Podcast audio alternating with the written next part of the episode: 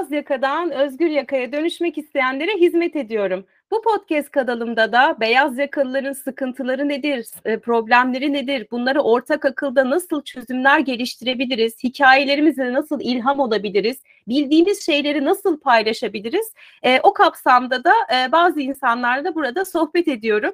Bugün de karşımda Doktor Erdem Aksakal var. Hoş geldiniz Erdem Bey. Merhabalar Deniz Hanım, hoş bulduk. Bu güzel davet için, bu e, hoş başlangıç ve misafirperverliğiniz için peşinen teşekkür ediyorum. Ben teşekkür ediyorum değerli vaktiniz için. Nasılsınız, iyi misiniz? E, gayet iyiyim. E, herhalde bugün çok çok e, atıfta bulunacağımız üzere meşgulüz, yoğunuz, çok çalışıyoruz, koşturuyoruz. Bir e, koşturmaca içindeyiz ama bu sanırım hayatımızın normali oldu. Bunun dışında bir iyilik ya da kötülük tanımımız yok. Evet iyiyiz, e, yolunda olmayan bir şey yok diyebilirim. Evet.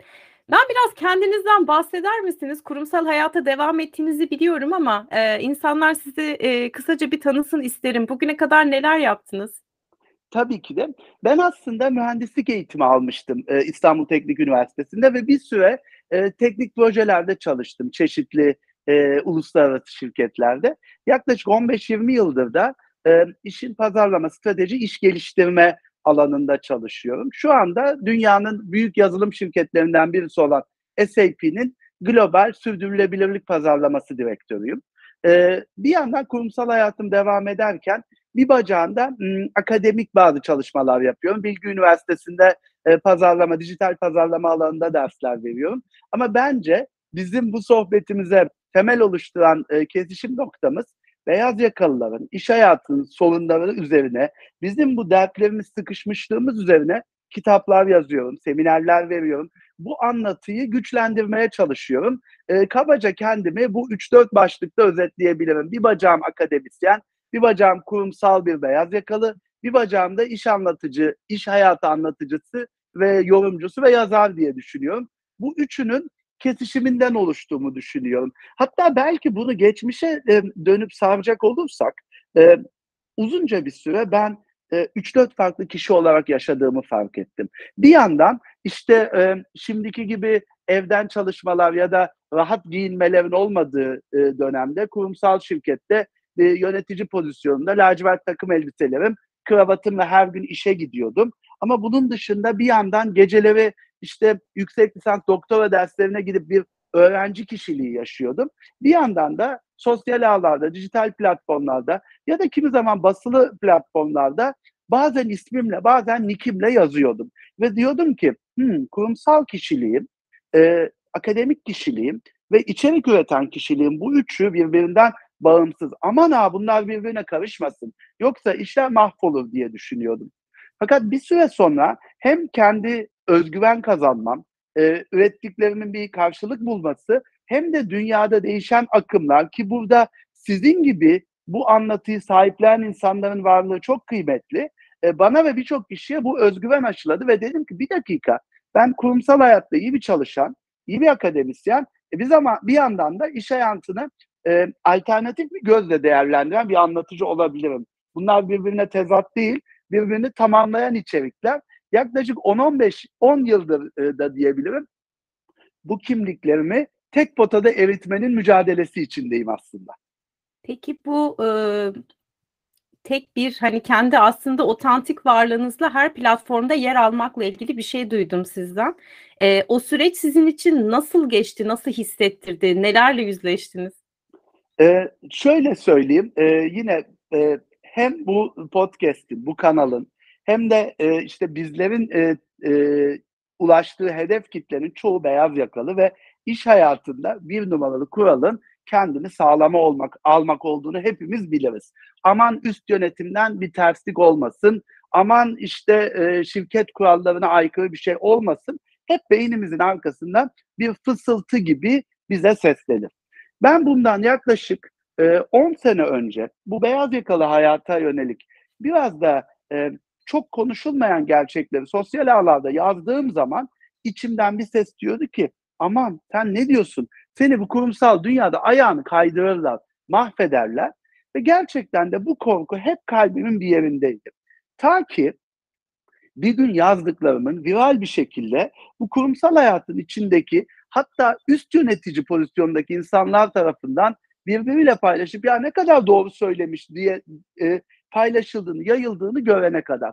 O an anladım ben Deniz Hanım. Aslında hepimizin içinde böylesi korkular var. Ama hepimiz birinin kral çıplak demesini bekliyoruz. Ben kendi adıma, kendi bulunduğum düzlemde galiba bu kral çıplak demesi gereken o hafif e, şey çocuk, e, e, fırlama çocuk ben olmalıyım dedim. Ve böyle başladım. Ama az önce söylediğim gibi de e, bir yanımda diyordu ki aman ha sen bir şekilde senin ana işin, e, gelir kaynağın, senin e, kariyerin, yolculuğun da bu düzlemde. Orada da hep şunu dikkate aldım. E, hem çalıştığım şirkette hem başka şirkette işte CEO'lar, C-level'lar, üst yöneticiler haldır haldır kitaplar yazıyorlar. Haldır haldır televizyonlara çıkıyorlar. E kardeşim onlar kitapta düşüncelerini aktarma özgürlüğüne sahip de o şirkette çalışan bir orta düzey beyaz yakalı neden olmasın diye kendime buradan bir başlangıç noktası buldum. Eğer derlerse ki ama iyi de CEO'larımız e, o kitaplarda şirketin amacına uygun e, sözler söylüyor. Sen söylemiyorsun. O zaman da benim yanıtım kardeşim 1984 romanında mı yaşıyoruz? Benim ne yazacağımı şirketin basın bürosu mu karar verecek diye kendimi savunmaya alacaktım. Kafamdaki kurgu buydu. Ama ne yalan söyleyeyim aslında uluslararası şirketler, büyük şirketler ve ben şanslıyım düşünce özgürlüğüne, otantikliğe önem veren kurumlarda çalışma şansı buldum. Buna köstek olmayı bırakın hep destek oldular. Hatta e, birçok beyaz yakalı arkadaşıma buradan ben özgürleştirici bir mesaj vermek istersem büyük olasılıkla otantizm yönünde atacağınız adımlar şirket yönetimleri tarafından 2022'de oldukça destek görecektir diye düşünüyorum. Nadiren kimi tutucu, kimi e, biraz daha çağın ritmini yakalamakta zorlanan şirketler e, köstek olsa bile destek olma ritmi daha yüksek olacaktır diye düşünüyorum. Bu yolculukta benim ağırlıklı olarak e, yaşadığım iki dilemma oldu. Bir, ya ben yapabilir miyim? Fakat bir iş mi yapıyorum? Yaparsam da yanıtım şu olur. İkincisi de kendim buna inandığım için Deniz Hanım. Ben inanarak yazdığım için hep şunu söylüyorum. Ben inandığım e, anlatı yüzünden başıma bir iş gelecekse zaten gelmeli. Gelmemesi kendime haksızlık olur. Evet, eee, burada aslında hani eee, insanın eee, kendine karşı eee, saygısı eee, da bence çok eee, ön plana çıkıyor. Gerçekten içinizde inandığınız bir şey varsa e, o inandığınız şeyi özü sözü bir olarak yaşıyor musunuz? Hani İngilizce'de de diyorlar ya böyle walk to talk. Eğer yapmıyorsanız da hani bunu yapmamanın maliyeti de içten içe kendinizi kemiren bir duyguyla yaşıyorsunuz ki bu sizi hasta ediyor. E, benim de mesela kendi beyaz yakalı yolculuğumdaki en çok hissettiğim şey oydu. Özellikle bu danışmanlık projelerinde gördüğünüz birçok şey var ama işte başka bir şirketin kimliği altında çalıştığınızda bizim şirkette böyle giyinilir, böyle konuşulur, böyle ifade edilir. İşte raporda kelimeler böyle yazılır gibi hiç kendinizi katamadığınız e, durumlarda ve söylemek isteyip de söylemediğiniz şeylerde sıkıştığınızda aslında çok çalışmaktan değil de kendin olamadığınız için kendimi hasta ederken buldum kendimi. Mesela benim de yolculuğumda böyle bir şey fark ettim. Ve mesela kendi işimi yapmaya başladıktan sonra da gerçekten ne söylenmesi gerekiyorsa ister C-level ister aşağıdaki level hiç problem değil. Neyse onu söylüyorum ve kendi dilimde kabul ediyorum ve bu riski aldım Aldığımda da gördüm ki aynı sizin fark ettiğiniz gibi ya gerçekten de insanların bu rahatlıkla konuşmaya ihtiyacı var. O zaman da insan diyor ki bu kadar zamandır biz niye kendimizi sıkıştırdık ve bir şeyin içine e, sığdırmaya çalıştık ve bir tarzın içine sığdırmaya çalıştık. Şimdi oradan yola çıkarak sizin tanımınızı sormak istiyorum. Çünkü hani benim özgür yakalı tanımımda kişinin gerçekten özgün olmak olabilmesi çok önemli, kendi olabilmesi çok önemli. Sizin için bir insan nasıl özgün olur? Ee, çok güzel bir yere geldiniz. Ben e, pek az kişinin yapacağı bir şeyi yapmak istiyorum. O da ara ara sohbet edeceğimiz ve bahsedeceğimiz bu son kitabımın sonunu söyleyeceğim bu podcast'te. Ee, ben iş hayatında e, birçok alternatif e, varoluşun mümkün olduğunu düşünüyorum. Ama e, kitabın sonunda da şuna e, referans verdim. Uzun süreli kariyer yolculuğunda muhtemelen 40-50 sene sürecek çalışma yolculuğunda, belki ömrümüzün uzamasıyla daha da uzun sürecek bu yolculukta e, ancak düşündüğünüz gibi yaşadığınız, düşündüğünüzü söylediğiniz, olduğunuz gibi e, hareketlerinizi eyleme geçirebildiğiniz, kıyafetinize, kendinizi ifade biçiminize, ilişkinize, üretiminize ve tüketiminize kurumların değil de kendi içinizden gelen sesin karar verdiği biçim bence özgür varoluş biçiminizdir. Ve düne kadar gerçekten e, bunları biz çok gördük. Hmm. Bizler kurumlara göre şekil alıyorduk ve bu e, bana ayıp gelmeye başladı artık. Çünkü dün e, dün A şirketinin çalışanı olarak A istikametinde giden bir beyaz yakalıyım. Bir gün e, bugün B şirketine geçip B istikametine giden beyaz yakalı. Hayır ya ben bir taneyim. A şirketi benim yeteneklerimi A istikametine gitmek için kendi kullanır. B şirketi benim yeteneklerimi B istikametine gitmek için kendi kullanır.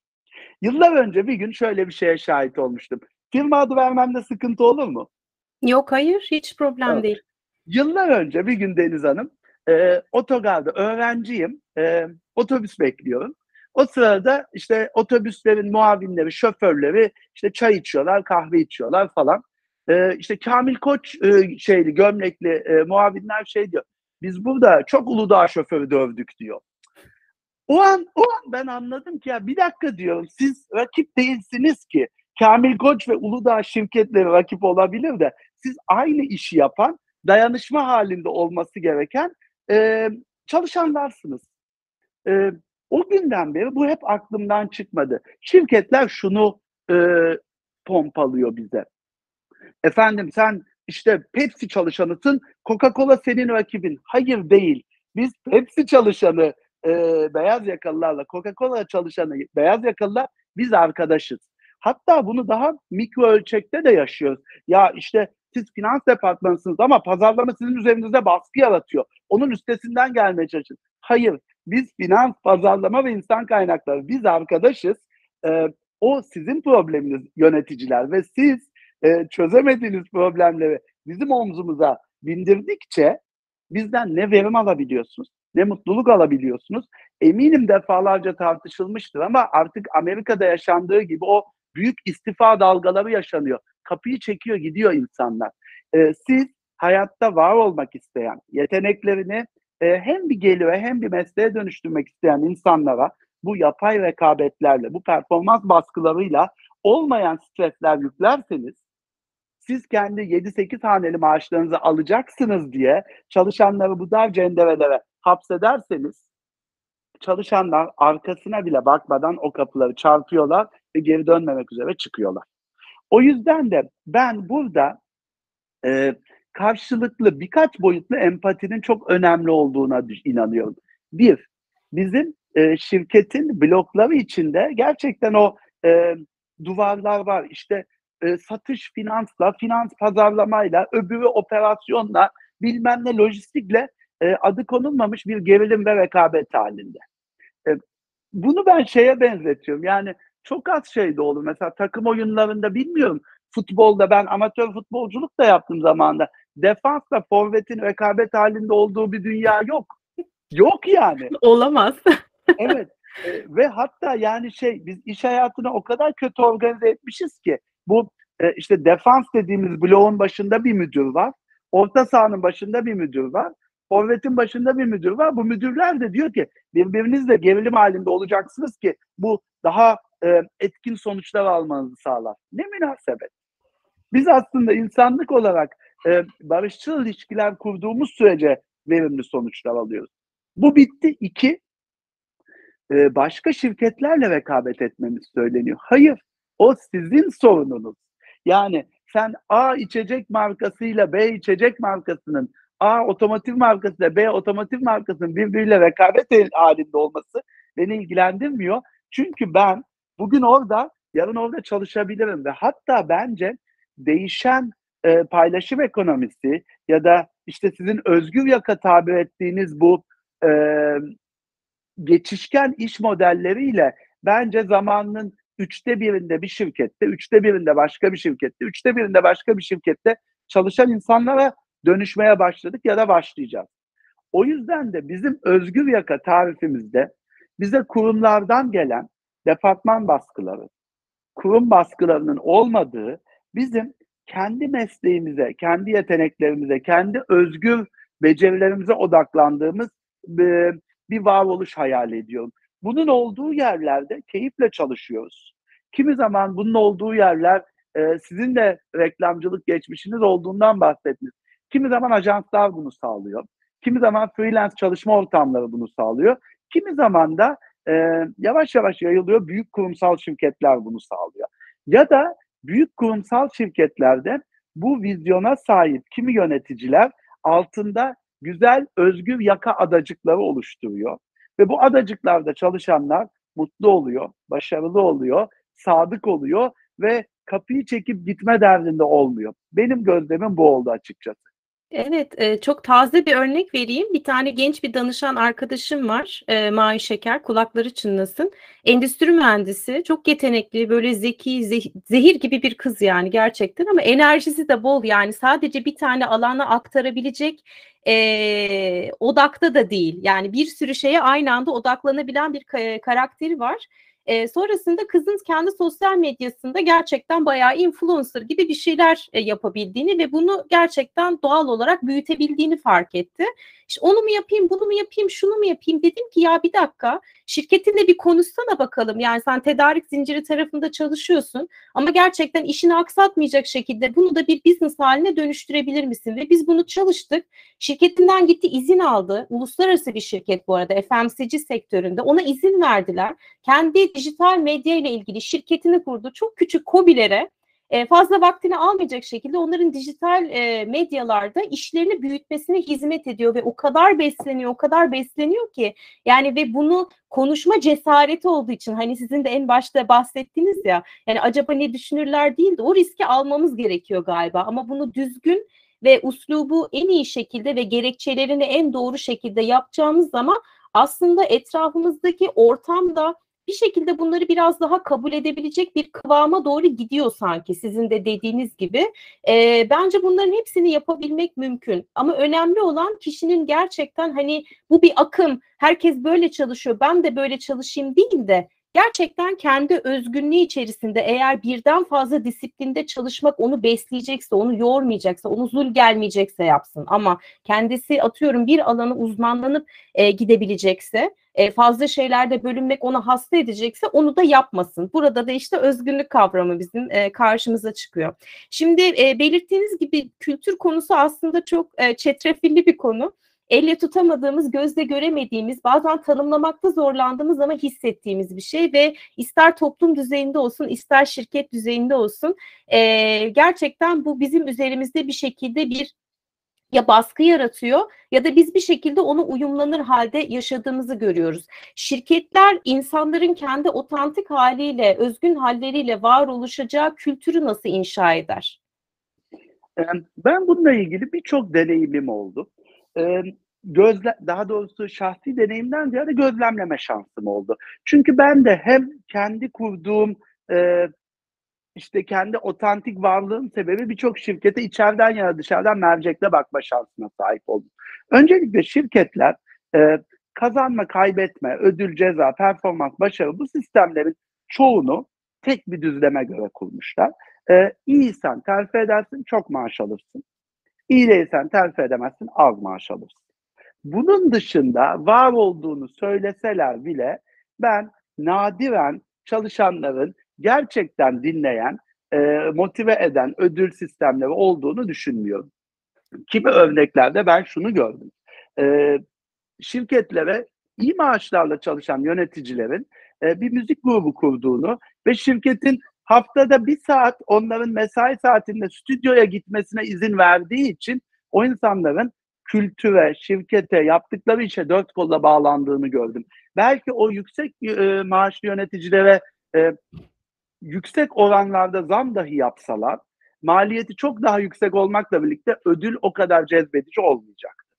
Ya da işte benim çalıştığım yazılım sektöründe başka sektörlerde de bu yaygındır. Özellikle satış departmanlarına işte iyi satış yapanları çok lüks, e, sıra dışı, egzotik adalarda tatillere gönderirler ve e, bu tatillere zul geldiği için ya kardeşim ben oraya gitmek istemiyorum ama bunu reddetmek de benim için zor.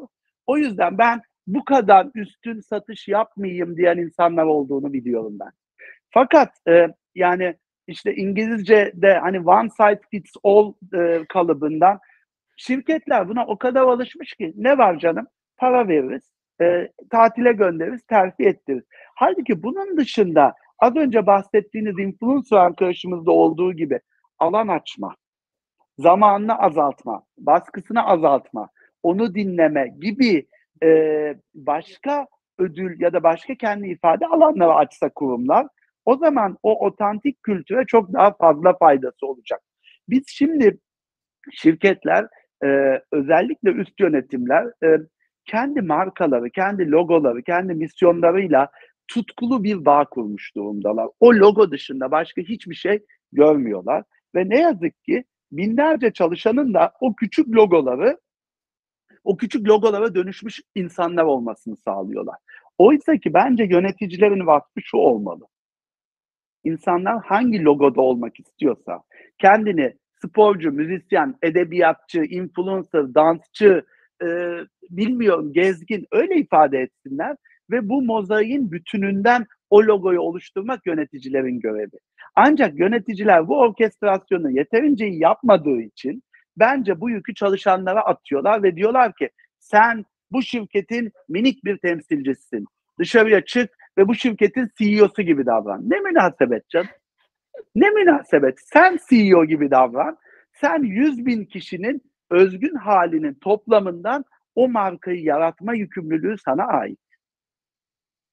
O yüzden de e, ben kültürde insanların sahiciliğine yer açması gerektiğini düşünüyorum. Az önce zamandan bahsettiniz. İşte pandemi öncesinde hepimiz derdik ki eyvah işte bir gün evden çalışabilir miyim? Ofise gelmesek şu toplantıyı ondan yapabilir miyim? Zannederdik ki e, ofis saatleri işte uyduruyorum 40-45 saatten 35 saate düşerse dünya çöker yıkılır. Deniz Hanım aylarca yıllarca sıfıra düştü ofis saatleri. Ne dünya yıkıldı ne işler durdu. Her şeyde kimi şeyler bayağı daha iyi olmak üzere arttı. Az önce verdiğiniz örnekte olduğu gibi eğer bir insan e, işte işteki profesyonel sorumluluğu, tedarik zinciri yöneticiliğinin yanında bir de influencer yapması sanki influencerlığa rağmen mi başarılı oluyor? Hayır. O insana siz kendisi olmasının yolunu açtığınız için diğer işine daha şevkle, daha motive, daha kendini tamamlamış bir şekilde geliyor. E, fakat ne yazık ki yöneticilerimizin anlamlı bir çoğunluğu hala eski kültür ve anlayışlara sıkı sıkıya bağlı olduğu için bu değişimde biraz tereddüt yaşıyorlar. İnsanlara kendisi gibi olmanın kapılarını açmanın sanki bir dağınıklık, bir e, buharlaşma getireceğini düşünüyorlar. Ben tam tersine inanıyorum açıkçası. Evet, e, geçenlerde Doğan e, Cüceloğlu'nun e, kendini keşfetmeye, zorluklarla başa çıkmaya var mısın diye bir kitabını eşim almış bana. Dedi ki oku bak bakalım sen hoşuna gidebilecek konular. Orada da e, sevgili rahmetli Doğan Bey'in e, güzel dediği bir şey var. Gelişim odaklı değer kültürü üre, yaratmamız gerekiyor artık bundan sonrasındaki düzen için. E, ama bizim e, uzun zamandır yaptığımız şey denetim odaklı korku kültürü. E, ve bunu en çok şirketlerde yani ben açıkçası çok fazla gördüm. Yani korkudan e, ve o denetim, o kontrol hani o markayı temsil ediyorsun sen. Sen o markasın. Hayır o başka bir insan dediğiniz gibi e, oradan oraya geçmemiz gerekiyor. Şimdi ben e, sizin bu e, bu denetim odaklı korku kültüründe de tabii e, benim de gözlemlediğim ve benim de bir şekilde o sarmalın içine girdiğim bir dönem yaşadım. Hakikaten çok çalışıyoruz. Ama acaba bazen de boş mu çalışıyoruz diye de e, kendi kendime e, sorguladığım e, bir döneme de girdim. Gerçekten biz nasıl çalışıyoruz ya? ben ben e, çok güzel bir yere getirdiniz. E, ben bu çok çalışıyoruz kitabından e, iş hayatıyla birkaç şeye paralellik kurdum. Bunlardan birisi hapishaneydi. İş hayatı aslında hapishaneye oldukça benziyor. E, tıpkı hapishaneye girerken işte önden ve yandan üzerinde numara görünen bir şey e, vesikalık fotoğraf verdiğimiz gibi şirketin iş, ilk gününde bir vesikalık fotoğraf veriyoruz ve ayrılana kadar yaka kartıyla onu boynumuzda taşıyoruz.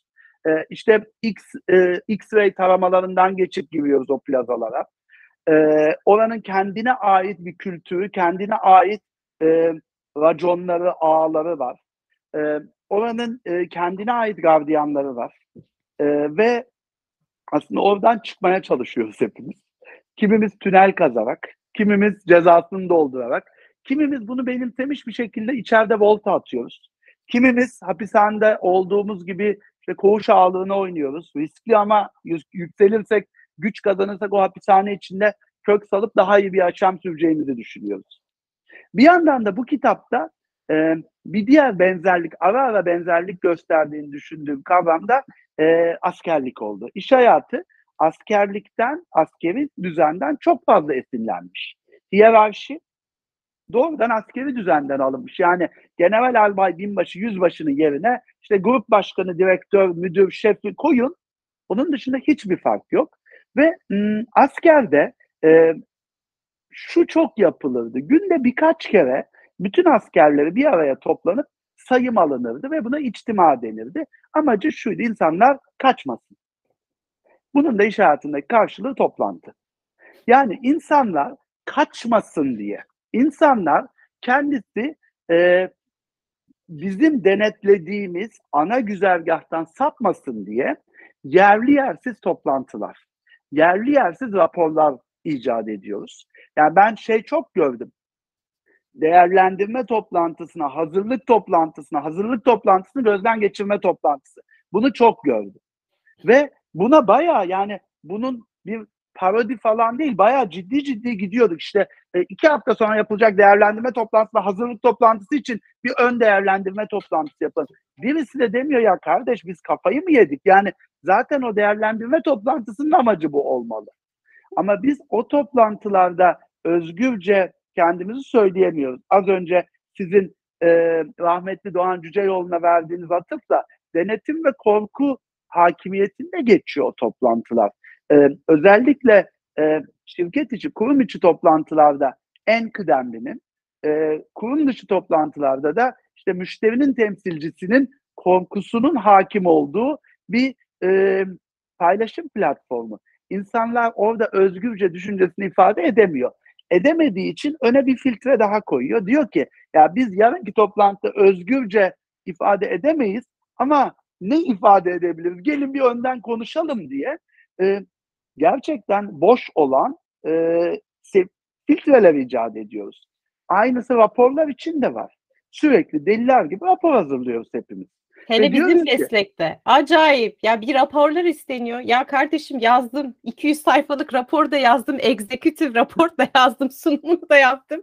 Daha onu oraya koy, onu buraya koy. Ya biz neyle uğraşıyoruz ya gerçekten. Hani bunu da ben söylüyorum tabii. Ben dışarıdan dış kapının mandalıyım. Oraya hizmet veriyorum ve daha rahat konuşabiliyorum ama içerideki arkadaşları görünce de gerçekten üzülüyorum. Ya bunlarla mı uğraşıyorsunuz? Asıl işi ne zaman yapacaksınız noktasına ben e, çok gerçekten dertleniyorum. Gerçekten haklısınız ve gerçekten boş çalışıyoruz. Ee, ve bu şeyler yani bu raporları da şimdi baktığınızda o raporu isteyen ve evet bu raporu hazırlayalım diyen o tek kişiyi de bulamazsınız. O yok. Bu e, kültürün içine bence böyle toksik şekilde zehirlen, zeh, e, şırınga edilmiş minik zehirler bunlar. Ve e, aman bu raporu hazırlamazsak işte yönetim kurulu bunu kabul etmez. Aman üst üst yönetim diye adı konmayan böyle bir buhar bir güç vardı. Ee, bizi sürekli gözetler. 1984 e, romanındaki büyük e, birader gibi. Aynen. E, aman bunu böyle yaparsanız üst yönetim canımıza okur der. Üst yönetim gerçekten canımıza okur mu okumaz mı onu da hiçbir zaman bilmeyiz.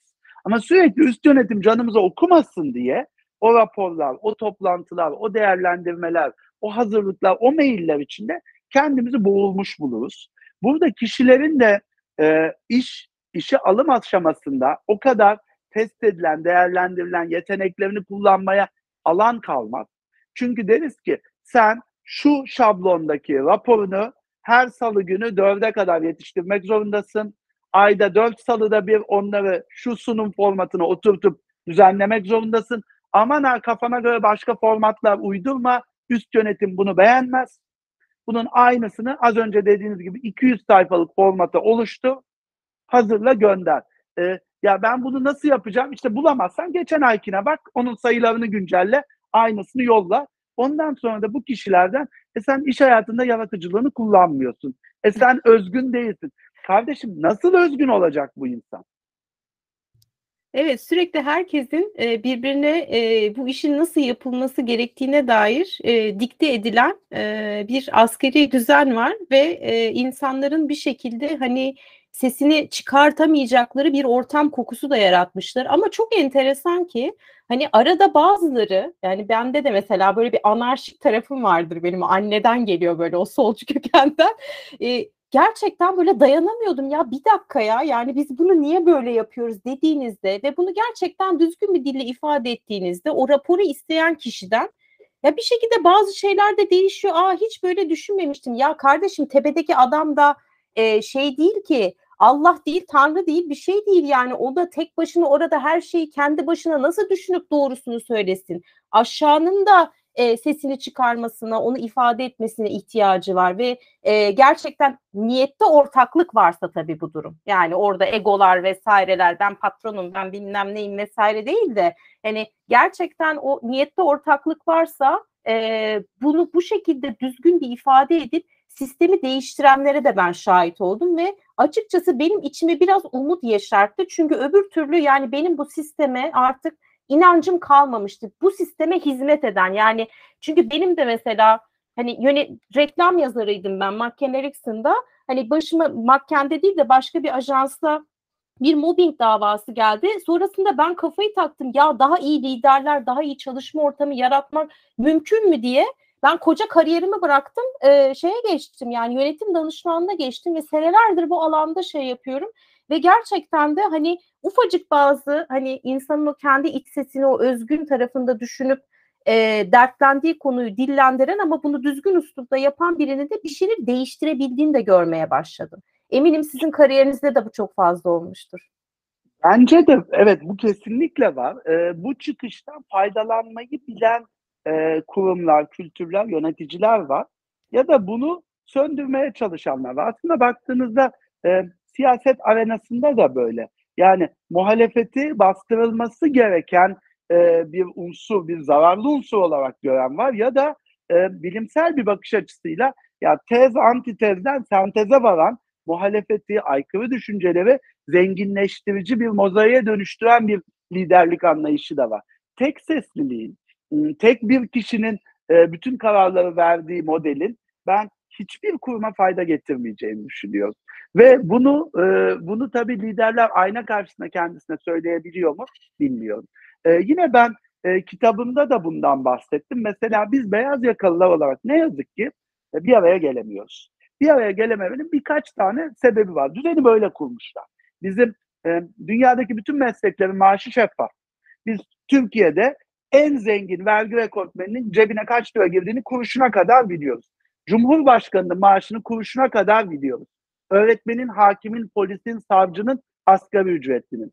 Deniz Hanım yıllarca kurumsal hayatta çalıştınız. En yakın dostunuzun maaşını biliyor muydunuz? Hı hı. Yasaktı. Konuşulmazdı. Yasaktı. Yasaktı. aynen. işten atılma sebebiydi. Hı hı. Ve ben en en hararetle savunduğum bir şey işte bizi içine hapsettikleri hapishanenin parmaklıkları bunlardan övülü. Bizi herhangi bir yakınmamızı, beklentimizi, talebimizi, şikayetimizi hep müdürümüzle konuştuğumuz birebir görüşme odalarına hapsettik. Ve biz beyaz yakalılar olarak o bir kişilik görüşme odalarında kendimiz hapis durumdayız şu an. Ne zaman ki bir araya geliriz, ne zaman ki bunun adına e, dayanışma deyin, bunun adına aktivizm deyin, bunun adına sendika deyin. Az önce sizin de gösterdiğiniz gibi yani dünyada sol gelenek var. E, ben bu sol gelenekte tarif ediyorum kendimi ve yüzlerce yıldır çalışanlar kendini böyle ifade etmiş ve diyoruz ki dünyadaki tüm çalışanların hakkı olan bu yaklaşım bir tek ofis e, çalışanı beyaz yakalılara uygun değildir. Bunu akıl mantık alır mı? Mümkün değil. Bizim o yüzden bunu bir araya gelip de ya kardeşim ben iyi bir çalışanım, iyi bir pazarlamacıyım, iyi bir finansçıyım, iyi bir operasyoncuyum. Ama ben çalışan arkadaşlarımızla bazı haklarımızı e, yönetimle birlikte bir arada konuşmak istiyorum. Bunu birebir görüşme odalarında, insan kaynaklarıyla, mentorlarla, koçlarla değil, hep birlikte şeffaflıkla konuşalım. E, sohbetin başından beri sık sık refere ettiğimiz yani özgünlüğün önemli bir hattı şeffaflıktan geçiyor. Fakat e, iş hayatı o kadar güzel e, bütün hassas konuları birebir görüşme odalarına hapsetmiş ki ve bunu söylemek o kadar büyük bir günah ilan edilmiş ki ya baya maaşını söylemek işten atılma sebebidir diye kurumların anayasasında yazıyor bu. Ne münasebet. Bence biz e, bu şeffaflığı, bu özgünlüğü, şeffaflığı talep ederek isteyeceğiz. E tersten e, bunu söyleyen şirketler kendileri e, harici danışmanlara dünya kadar para veriyorlar ve diyorlar ki gidin başka şirketlerin maaşını öğrenin de bize söyleyin. Ona göre biz kendi maaş ayarlamamızı yapalım. Kardeşim bu ne perhiz, bu ne lahana turşusu. Sen çalışanlar maaşını paylaşmasını istiyorsan kendi de diyeceksin ki ben de etik olarak rakip şirketin maaşını öğrenmemeliyim. Bunu diyemediğin bir günde ben maaşımı alnıma yazarım açık harflerle ve bunun doğuracağı kaosu ey sevgili e, C-level şirket yöneticileri senin yönetmeni beklerim. Ya benim bir kere başıma geldi ve ben çok üzülmüştüm. Şimdi hani karakter muhteviyatım gereği yani bana sadece kötü bir şey yapılması değil benim çalışma arkadaşıma birlikte o şirkette çalışma arkadaşıma kötü bir şey yapıldığında ya ben dertleniyorum ve sinirleniyorum ve gerçekten benim mesela içim kabul etmiyor. Bir gün e, bana patron demişti eş düzeyde çalıştığım arkadaşımın benden daha düşük olduğunu ve neden daha düşük olduğunu. Rakamı yine söylemiyor. Dedim ki bir dakika ya bu insan saatlerini, hayatını, gününü buraya veriyor. Yani ben atıyorum bilmem ne satışı yaptığım için ki satışın prim şeyi var. Hani o satış yapmıyor diye senin işte e, maaşın e, ondan daha yüksek. Kardeşim ben zaten satıştan primimi alıyorum. Sen bu arkadaşın benimle beraber bazen daha da fazla çalışan arkadaşın maaşını niye buraya şey Biz niye bunları konuşamıyoruz ve bunu bana niye söylüyorsun? Yani o herhalde kendimi daha iyi hissedeceğimi falan düşündü ama ben daha kötü hissettim mesela. Ee, yani orada ne yazık ki o kirli oyuna, o kirli oyunun e, yükünü, manevi yükünü biz çalışanların sırtına Aynen yüklüyorlar. öyle. Biz sizinle yan yana oturuyoruz Deniz Hanım. Dediğiniz gibi benzer işleri yapıyoruz. Ve şu, e, ben 10 lira alıyorum ve şu korku aklımdan gitmiyor. Acaba e, Deniz 9 lira alıyorsa ve bana fazla ödeniyorsa bu benim ayağımın kayacağı anlamına mı gelir? Ya da ben 10 lira alıyorken Deniz 15 lira alıyorsa ve benim hakkım mı yeniyor? Bu iki uç arasında gidip gelen zihinlerimiz gerçekten paralize oluyor. O yüzden ben bu yolculuğun önemli bir noktasının o e, şeffaflığı açmak olduğunu düşünüyorum. E, bence bu anlamlı bir e, isimlendirme. Biz çalışanların kendini şeffafça ifade ettiği bu uluslararası iş platformlarından birinin adı Glassdoor. Cam kapı.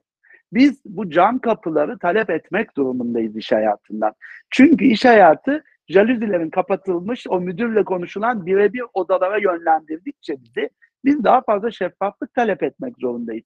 O şeffaflık bizi özgürleştirecek. Özgür yakaya giden yolculuk çalışma arkadaşlarımıza dayanışma halinde olmaktan geçiyor.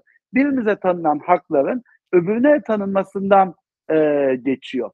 E, şirketler yine benim çok e, doğru bulmadığım bir şekilde bir sürü de anket var. İşte en iyi çalışma mekanı, e, çalışılacak en iyi şirket.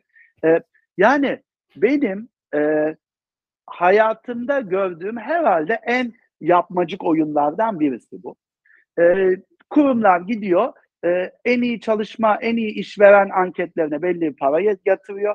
O para karşılığında o ankete katılma hakkı veriliyor. Sonra çalışanlara söyleniyor. Deniyor ki önümüzdeki birkaç hafta içinde anket gelecek. Aman ha şirketimizi iyi temsil edelim. Sonra şirketimiz iyi temsil ediliyor ve para veren tüm şirketlere bir kategoride ödül veriliyor. Alan razı, veren razı ve şirketler biz en iyi işvereniz diye bunu yine çalışanlarına bir bence baskı unsuruna dönüştürüyor. Biz çok iyi bir işvereniz. Sen memnun değilsen sorun sendedir. Aynen öyle. Aslında hani şeye de benzetiyorum bunu. Bu iklim krizi yaşıyoruz ya böyle çi- bir sürü atıklar var, kirlilik var vesaire var. E, bütün e, fatura bize çıktı. Bir dakika kardeşim sen bu kadar üretim yaptın, bu kadar atığı yaptın, bu kadar devasa boyutta çevreyi kirlettin. Yani plastik e, ürünlerle sen e, ürünlerini insanlara ulaştırıyorsun. Sonra kalkmış diyorsun ki suç sende. Yani aynısı kurumsal şirkette de başımıza geliyor. Daha da fenası ödül veren şirketin bu şirketlere arkadan bir de danışmanlık yapıp fatura kesmesi. O daha da etik dışı. Yani e, şimdi ben Abu Dhabi'de çalışıyordum. EFQM e, işte ödülleri vardır biliyorsunuz siz de şeyde Dubai'de. E, ondan sonra işte Dubai kalite ödüllerinde aynı zamanda dış denetçilik de yapıyordum orada e, assessor olarak. E, şirketimiz de bu konuyla ilgili şirketin e, işte uyumlanması ile ilgili danışmanlık hizmeti veriyordu.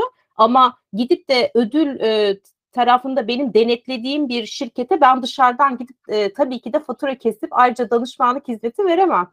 Ya da EFPM şirketi ya çok acayip hani çok etiklerden falan bahsediliyor ama ortada da etik dışı bir sürü saçma sapan şeyler dönüyor. Şimdi öyle bir şey var ki ben dediğim gibi bu e, hapishaneye çok benzetiyorum iş hayatını Evet, evet. ve bunda şöyle şimdi bu hapishane dediğimiz şey e, işte bir yargı sürecinin son noktası. Fakat bunun içinde hakim var, savcı var, avukat var, gardiyan var, işte infaz memuru var, mübaşir var. Ya bu kurumsal hapishanelerde şirket hepsine soyulmuş durumda. Hakim de kendisi, savcı da kendisi, avukat, senin avukatın da kendisi. Yani sen diyorsun ki mesela ya ben şirketteki A uygulamasından rahatsızım. Hı, öyle mi? İnsan kaynaklarına git. E, insan kaynaklarından rahatsızım. E, o zaman yani Kime anlatabildim mi? danışacağım? E, benim benim evet bir e, karşısında e, bir e, muhatap olarak oturabileceğim bir düzlem yok. Ve bunun bütün bu zincirleme, bu domino taşları dönüyor dolaşıyor. İşte birebir bir görüşme odasında sonlanıyor. Yani bu artık adına böl parçala yönet mi dersiniz? Adına küçük e, ödülcüklerle problemleri hasır altı etme mi dersiniz? Buna dönüşen bir sistem var. Oysa ki ben gücüm yettiğince birey olarak ya da iş dünyasının içinde, yanında, etrafında olan sizler gibi dostlarımla bu şeffaflık mücadelesini vermeye çalışacağım. Bu şeffaflık, e, bu özgünlük, bu bazı dertlerin açıkça, cesaretle, e, e, yüreklilikle konuşulması bizi yarına götürecek. E, eskiden e, ben şimdi m, 40'lı yaşlarımın başındayım. Eskiden e, emekli olunurken bu yaşlarda, şimdi çalışma yolculuğumun henüz ortasında bile değilim sanırım. Aynen. E, yani muhtemelen 30 sene daha 40 sene daha çalışacaksam 60 70 80'li yaşlara kadar e, bir şeyleri değiştirmemiz gerektiğini düşünüyorum. Yoksa kalp dayanmaz, yürek dayanmaz, akıl dayanmaz, e, sağlığımız dayanmaz. Tekrar tekrar konuştuk bugünkü e, sohbette. İnsanlar yeter artık diyerek arkasına bakmadan ve bir alternatif bulmadan bu kurumsal kapıları kapatıp başka bir dünyaya göç ediyor. Ve e, bugünün bu devasa bloklarının içinde olan kurumlar yarın da var olmak istiyorsa dipten gelen bu sesi duymak zorundalar. E, işte e, ürettiklerinizle sizin gibi, benim gibi, başka arkadaşlarımız gibi bu ses olan kişileri dinlemelerinde fayda var. Yoksa diğer türlü e, bu gürültü, e, bu uğultu, dipten gelen bu haykırış e, onları daha zor bir geleceğe doğru götürecek. Aynen öyle. Yani e, şikayet etmek e, sadece oturduğumuz yerde aslında çocuk kafası.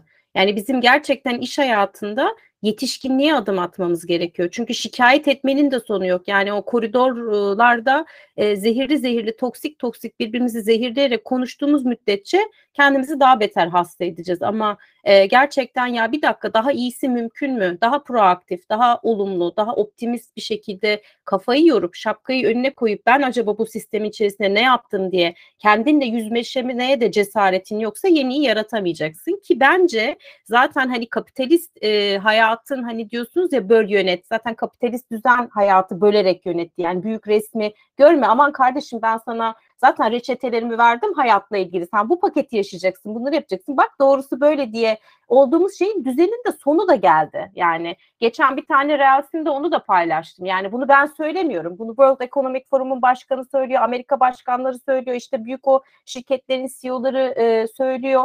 Yani e, Great Reset döneminin sonucu şu anda başındayız ve bambaşka bir dünya düzenini yaratmanın tam da başındayız. Aslında tam da şimdi sırası. Yani ne yapacaksak şu anda yapacağız ve bu şey demek de değil. Hani şeyi de görüyorum LinkedIn'de. Bu Great Resignation dalgasından sonra Türkiye de tabii ki vurdu. Herkes bir yerden istifa ediyor, gidiyor başka şirkete gidiyor. Ben de orada şunu soruyorum kardeşim sen öbür şirkete eski davranışlarını, alışkanlıklarını, düşünme biçimini götürüyorsan o yeni yer de seni mutlu etmeyecek. Dolayısıyla hani önce bir nadasa bırak bir kendini, bir istifa etmek de çözüm değil. Hani iş değiştiriyorsun ya da ne bileyim bazen şöyle şeylerle de karşılaşıyorum. İşte İTÜ Çekirdek'te startuplara mentörlük de yapıyorum. Azıcık mevzu büyüyünce bir bakıyorum hop beyaz yakalı alışkanlıklarına geri dönüyor. E kardeşim sen o sistemden kaçmamış mıydın? Niye aynı alışkanlıkları şimdi girişimci kafasıyla devam ettiriyorsun? Hani tatile gidemiyorum, nefes alamıyorum, onu yapamıyorum, bunu yapamıyorum. E öbür tarafta da ondan şikayet ediyordun. E şimdi niye buraya bunu getiriyorsun? Hani yurt dışına kaçanlar da var. Hani gidiyorlar böyle kaçıyorlar. Ah çok güllük gülistanlık olacak. Hayır. Yani bazen hatta hayat standartını düşürerek de gidiyor o yurt dışına kaçanlar. Oraya giderken sen kendinle beraber neyi götürüyorsun? İşte bunları kendimize sormadığımız ya da bunları en azından birbirimiz arasında konuşmadığımız, ortak akılda çözüm üretmediğimiz müddetçe hani istifa etmenin de bir e, şey yok. Ama bambaşka bir dünya düzeninin yaratılacağı aşikar. Ama içinde yaşamak istediğimiz dünya nasıl bir yer? Bu dünyada ben neye hizmet etmek istiyorum? Acaba ben gerçekten neyi yaparken kendimi iyi hissederim mi? Kendimize sormadığımız müddetçe dışarıdan hiçbir şirket bizim kariyer hayatımızı, iş hayatımızı, e, mali durumumuzu, özel hayatımızı düzeltemeyecek yani çok net. Keyifle dinledim Deniz Hanım söylediklerinizi. Ee, bu bahsettiğiniz senaryoların hepsini ben işte e, bu kitabımda anlattım Aynen. ve Biraz başlıklarımdan da bahseder misiniz? Oraya da gelmek istiyordum. Tam olarak da aslında doğallığında oraya gelmiş olduk. Yani baş, e, çok, cezaevine benzettiğim, hapishaneye benzettiğim bu iş hayatında başka bir şirkete geçmeyi, başka bir cezaevinden aklını istemeye benzettim. E, sürpriz bir şekilde koşullar çok daha farklı olabilir. E, o cezaevinde yemekler daha güzel, gardiyanlar daha güler yüzlü, e, ortam daha havadar, hücreler daha ferah olabilir ama büyük olasılıkla olmayacak. Büyük olasılıkla bütün cezaevleri birbirine benzeyecek. Ya da dediğiniz gibi yurt dışına başvurmak işte Avrupa İnsan Hakları Mahkemesi üst yargı yollarına e, e, başvurmak anlamına geliyor belki yurt dışına yerleşmek. Sonuç alabilirsiniz ama sancılı bir yolculuk bekliyor sizi ve sabır istiyor, mücadele istiyor, direngenlik istiyor. Ya da e, ben kardeşim bıktım bu cezaevi koşullarından. Tünel kazıp kaçıyorum ve kendim Kaş'a yerleşip pansiyon açıyorum. Küçük bir kafe işleteceğim. E, startup'ımı kuruyorum. Üç arkadaş e, e-ticaret yapacağız gibi e, bayağı artık cezaevinden firar eden bir e, gözü peklikle bu, bu yolculuğa da yönelebilir insanlar. Fakat gerçekten o Kaş'taki pansiyon siz gittikten sonra hala Kaş'ta pansiyon olarak mı kalacak yoksa küçük bir danışmanlık şirketine mi dönüşecek? Bunların hepsini düşünmek gerekiyor ve ben sorarsanız bu başlıkların hiçbirini yapsımıyorum ve hepsi milyonlarca çalışanın bir bölümü için çok gerçekçi olabilir. Kimisi için gerçekten kendine en iyi ifade biçimi o tüneli kazıp o kafeyi, o pansiyonu, o startup açmak olabilir. Kimisi için kendine en iyi e, varoluş biçimini, e, ifade biçimi ya ben bu ülkeden doydum. Yeni bir dünyaya, yeni bir coğrafyaya, yeni bir mesleğe, yeni bir ülkeye gitmek istiyorum. Harika. Ama ben en sürdürülebilir, en sağlıklı, en kalıcı yöntemin kendimizi bu koşullarda ifade edebilmek, özgünlüğümüzü ortaya koymak olduğunu düşünüyorum. Ee, insanlar bana e, yaklaşık 10 senedir e, bu kurumsal hayatın içindeki aslında bunun nasıl büyük bir parodi olduğunu anlatıyorum. Ve hep bana insanlar şunu anlatıyor. Ama sen de içindesin. Ben de bir dakika ya bu parodinin bir benim daha iyi bildiğim bir meslek yok. Ben o plaza koridorlarında klavye tuşlarına basarak e, hayatımı kazanmaktan daha iyi bildiğim bir meslek yok. Marangozluk bilmem, terzilik, çiftçilik bilmem, e, hukuk okumadım, tıp okumadım. E, benim mesleğim o. E, ikincisi bazı yanlışları içeriyor diye değiştirmekten vazgeçmeyeceğim. Değiştirmek istiyorum ben ve bunu işimi iyi yaparak da becerebiliyorum. Dediğiniz gibi doğru üslupla, doğru etkileşimlerle, doğru kol kola girmelerle ya da doğru karşı çıkışlarda bunu yapabileceğime inanıyorum. Ve üçüncüsü hani az önce çok güzel söylediniz. Çok büyük bir değişimin eşiğindeyiz. Ben buradaydım demek istiyorum. Ben yarın işte iş hayatının zincirleri şöyle değiştiği zaman buradaydım demek istiyorum. E, bu belki sadece e, Erdem Aksakal'ın ya da Deniz Günaydın'ın anlattığı için olmadı. Ama m, bugün e, şirketlerde daha rahat kıyafetlerle gidebiliyorsak, evden çalışabiliyorsak, e, bazı şeyler şeffafça konuşuyorsa bu bir dakika diyen cesur bir avuç insanın da payı var burada. Ve ben ben buradaydım demek istiyorum. Ben bundan 10 sene, 15 sene sonra iş hayatına girecek olan çocuklarıma ya biliyor musunuz biz zamanında şöyle zor bir çalışma biçimimiz vardı ama şimdi buraya geldi diye bunu gururla anlatmak istiyorum. Onlar bana dönüp de ya baba sen bize gerçekten böyle bir iş hayatı bırakan bir nesildeyken hiç mi sesini çıkarmadın sorusuna hayır ben sesimi çıkardım ve şu değişime, şu iğne ucu kadar katkıda bulundum demek istiyorum. O yüzden ben e, insanlığın bu evrim sürecinde, bu değişim sürecinde, toplumun bu sosyolojik akımında her bir sesin, her bir bireyin, her bir karşı çıkışın, her bir üretimin çok kıymetli olduğuna inanıyorum. E, kimi zaman zor olsa da, kimi zaman kan ter gözyaşı pahasına olsa da ya da kimi zaman e, haykırışın hiçbir yankı bulmasa da ben bunun tarihin akışında kaybolmadığına inanıyorum. İşte geçen hafta e, James Webb e, teleskobu 13 milyar yıl öncesinin ışığını kaydetti. Bu ışık da ben gelecekte bir yerde bu ışığın da e, tarihte boy vereceğine inanıyorum. Hepimizin bir enerjisi var ve e, hepimiz belki çapımız kadar hayatımızda şey yapıyoruz ama hani anneannem şey derdi kızım önce çapını bileceksin bildikten sonra esnetebilirsin derdi. Onu o zaman genişletebilirsin derdi. Ne kadar bilge bir öğreti.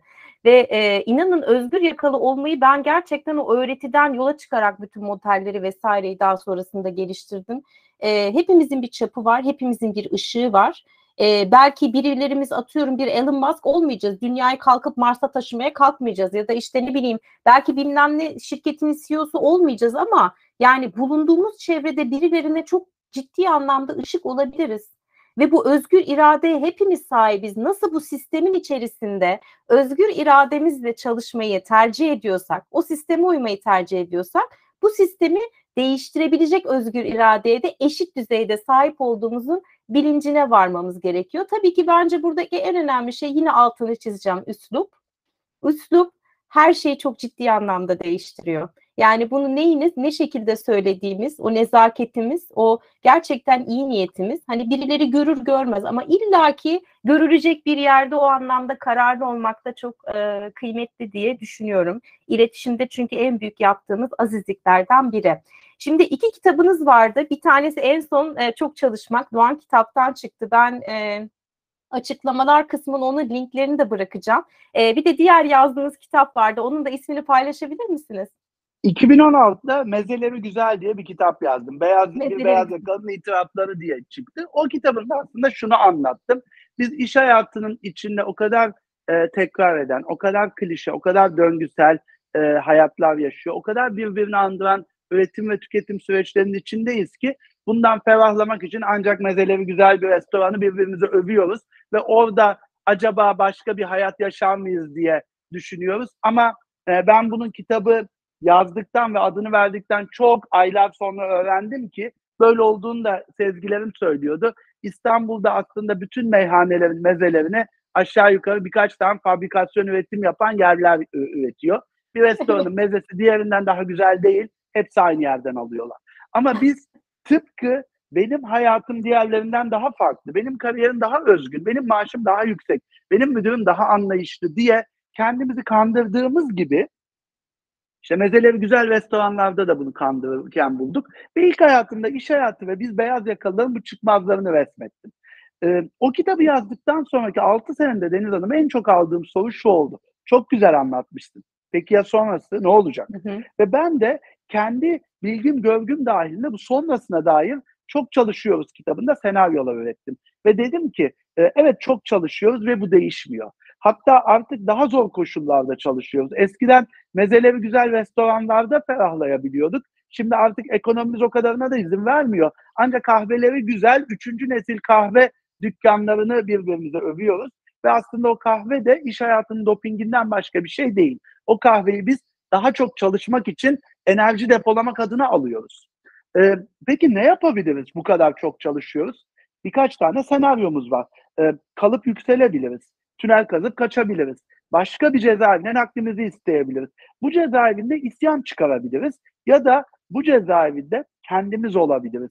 Bunun gibi on, ona yakın senaryoyu uzun uzun irdelediğim ve birçok kendim dahil birçok beyaz yakalı arkadaşıma bir bireysel özgürlük rehberi olabileceğini düşündüğüm akıl yürütmeleri dile getirmeye çalıştım. Tıpkı sizin özgür yakaya ulaşırken tarif ettiğiniz yolculukların benzerlerini ben de cezaevine benzettiğim bu iş hayatından kendimize uyacak bir ferahlama yolları olarak e, ifade ettim. Hepimiz kaçta pansiyon açamayız. Hepimiz yükselip e, genel müdür yardımcısı da olamayız. E, hepimiz e, e, hepimiz e, nasıl diyeyim e, stresi az işler bulup iş hayatının içinde dengeli bir şekilde yaşayamayız. Ama kendimize uyacak çözümleri özgür irademizle inşa edebilecek bir e, gücümüz ve potansiyelimiz var. Çok çalışıyoruz da tam da bu senaryoları ele aldım. E, genelde e, okuyan okurlarımdan ve dostlarımdan aldığım e, geri bildirimler her zamanki gibi bir seferde okunuyor. Senin kitaplarında kitap ayracına ihtiyaç duymuyoruz. E, Tahmin ediyorum. E, gibi bir akıcılık oldu ve bu benim hoşuma gitti. Çünkü biz beyaz yakalı anlatıcılara daha çok ihtiyaç duyuyoruz. E, dünyanın üretiminde ciddi bir söz sahibiyiz. Dünyanın tüketiminde ciddi bir pay sahibiyiz. Fakat ne yazık ki dünyanın anlatısında bizim sanatımız yok. Bizim sözcümüz yok. Bizim sanatçımız yok. Bizim dertlerimiz yani işçi sınıfının bir edebiyatı var. Çiftçilerin, köylülerin bir e, sözlü sanatı var. Halk anlatısı var. Bizim yok. Bizim tüm anlatımızın e, Starbucks köşelerindeki sohbetlerde kalmasını, buharlaşıp gitmesini istemiyorum. Bunu kayda geçirmek için emek harcıyorum. Bu kitap bu üretimlerden birisi oldu. Umarım e, bu hayatta sıkışmış olan beyaz yakalı arkadaşlarıma, kader arkadaşlarıma yalnız olmadıklarını hissettirecek bir rehber olur niyetiyle bas, e, yayınladım bu kitabı. Yüzde yüz eminim. Ee, ben okumadım. Özellikle okumadım. Çünkü ben Mart'tan beri kitap yazıyorum. Etkilenmeyeyim diye şey yapmadım. Okumadım ama e, dilerim çok güzel bir şey söylediniz. Bunları daha fazla dile getirebileceğimiz, e, bunlarla ilgili daha fazla sözcü çıkartabileceğimiz insanlara daha fazla ihtiyacımız var. Ama siz e, bulunduğunuz kurumsal e, hayattaki yerinizden bu cesareti gösterdiğiniz ve açık yüreklikle bunları paylaştığınız için ben çok teşekkür ederim. E, sizi zaten bir süredir LinkedIn'den takip ediyordum e, ama çok çalışıyoruz. Kitabınızı görünce gerçekten çok heyecanlandım. E, daha iyi bir dünyayı e, kendi özgür irademizle yaratmamız e, mümkün. Ama bunu yaratabilmemiz için de hani çok çalışıyoruz ya o uğultulu hayatı biraz bence dindirmek lazım. Ben de ufak bir ekleme yapayım. Çünkü kendimizi nadasa bırakmadan yeni bir e, topraktan yeni ürünler yeşertemeyiz. Dolayısıyla o koşturmaca içerisinde koşturuyorum, çok çalışıyorum işte e, gündeminiz nasıl yoğun akıcı gibi falan böyle garip grup esprilerin içerisinde yeni yaratmamız mümkün değil. Durmamız da lazım. Biraz kendimizi bırakmamız lazım ya da bu öz muhasebeyi yapabilecek zamanları, alanları hayatımızı açmamız lazım. Onları açarken de işte sizin yazdığınız bu kitapları ya da işte bu podcast'i ya da bununla ilgili kim ne yapıyorsa onları dinlemek e, bizlerin kendi özgün yolculuğumuzu yaratmamız için çok güzel rehberler oluşturacak. O anlamda ben e, çok teşekkür ediyorum ve bütün konuklarıma sorduğum gibi e, en son sorumu size de soruyorum. Sizin için özgür yakalı kimdir? Nasıl düşünür, yaşar ve çalışır? Ben öncelikle e, kapanışta ben de size teşekkürümü e, unutmadan vurgulamak istiyorum. Bu platformu açtığınız, e, sesimizi e, çoğalt, birlikte çoğalttığımız, e, anlatılardan beslenmemize olanak sağladığınız için. Gerçekten benim için çok heyecan verici bir sohbetti. Ben de bir süredir sizin üretimlerinizi ilgiyle ve iştahla takip ediyorum. Benim için özgür yakalı, e, anlatabilen, paylaşabilen, şeffaflık arayışında olan, anlam arayışında olan insanlardır. Ee, az önce söylediğiniz gibi e, durmasını bilen insandır. E, ben 20 yıldır çalışıyorum aşağı yukarı. Genelde iş hayatında çeyreklerle falan ölçülüyor ya bu işte birinci çeyrek, ikinci çeyrek. Kabaca kabaca 80 80 çeyrek ya da daha fazla da 90'a yakın da olabilir. 80 çeyrek yaşamışım bu iş hayatında. Bu çeyrek bizim için çok önemli denmeyen tek bir tanesini duymadım. Ee, o zaman e, burada gerçek olmayan bir şey var. İş hayatı durmayı bilmiyorsa biz özgür yakalı bir dakikaya önemli olan geçen çeyrekti. Bence bu çeyrek durabiliriz diyen bu karşı çıkışı, bu iradeyi, e, çalışma arkadaşlarıyla el ele tutuşmayı, dayanışmayı, kendi e, hayatını anlatmayı, şeffaflığı, anlam arayışını zorlayan kişiler bence özgür yakalıdır. Bu özgür yakalı e, dünyanın en katı kurallı e, kurumsal şirketinde de olabilir. E, en shortla gidilen ajansında ya da en butik pansiyonunda da olabilir. Bence bu kişinin hayatı nasıl yorumladığıyla, emeğiyle, emekçi arkadaşlarıyla ve e, üretimiyle nasıl yüzleştiğiyle ilgili bir şeydir. E, özgürlük, e, yanılmıyorsam Spinoza'nın sözü, özgürlük zorunluluğun bilincine varmaktır. E, zorunlulukları anlayan, evet bazı şeyleri yapmak zorundayız ama bazı şeyleri de yapmak zorunda değilim ayrımını söyleyen çalışanın ben özgür yakalı olduğunu düşünüyorum. Harika bir tanım oldu. Kitabıma da bunu da sizin isminizi soyadınızı şey yaparak geçireceğim. Çünkü e, konuklarımdan 6 Ocak'tan beri yok 6 Ocak'ta masallarla başladım özür dilerim. E, ama Şubat ayından beri e, herkesten bir tanım alıyorum. Eğer müsaadeniz olursa kitapta sizin de ayrı bu tanımınıza yer vermek istiyorum. Çok teşekkür ederim. Kitabınız şimdiden heyecan verdi. Ben de onun yayınlanmasını dört gözle bekleyeceğim. Türkçe'de bu konuda kitap yazan gerçekten bir avuç insanız. Ee, beyaz yakalı hayatlarla ilgili. Tümü kütüphanemde var. Şimdiden kütüphanemin rafında sizin yerinizi hazırladım. Heyecanla bekliyor olacağım. İnşallah. İngilizcesi de yayınlanacak bu arada. İngiltere'den onu da haberini vereyim. Aslında oradan geldi teklif. Çok komik Tebrik bir ediyorum. şekilde. İnşallah Tebrik ediyorum. Türkçe'de de yayınlanacak. Ee, çok çok teşekkür ediyorum e, değerli katkılarınız için. Evet e, sevgili konuklar e, ben aşağıya Erdem Bey'in kitaplarına ulaşabileceğiniz linkleri bırakacağım. Önümüzdeki hafta başka bir konukla görüşmek üzere. Hello Deniz'den kucak dolusu sevgiler.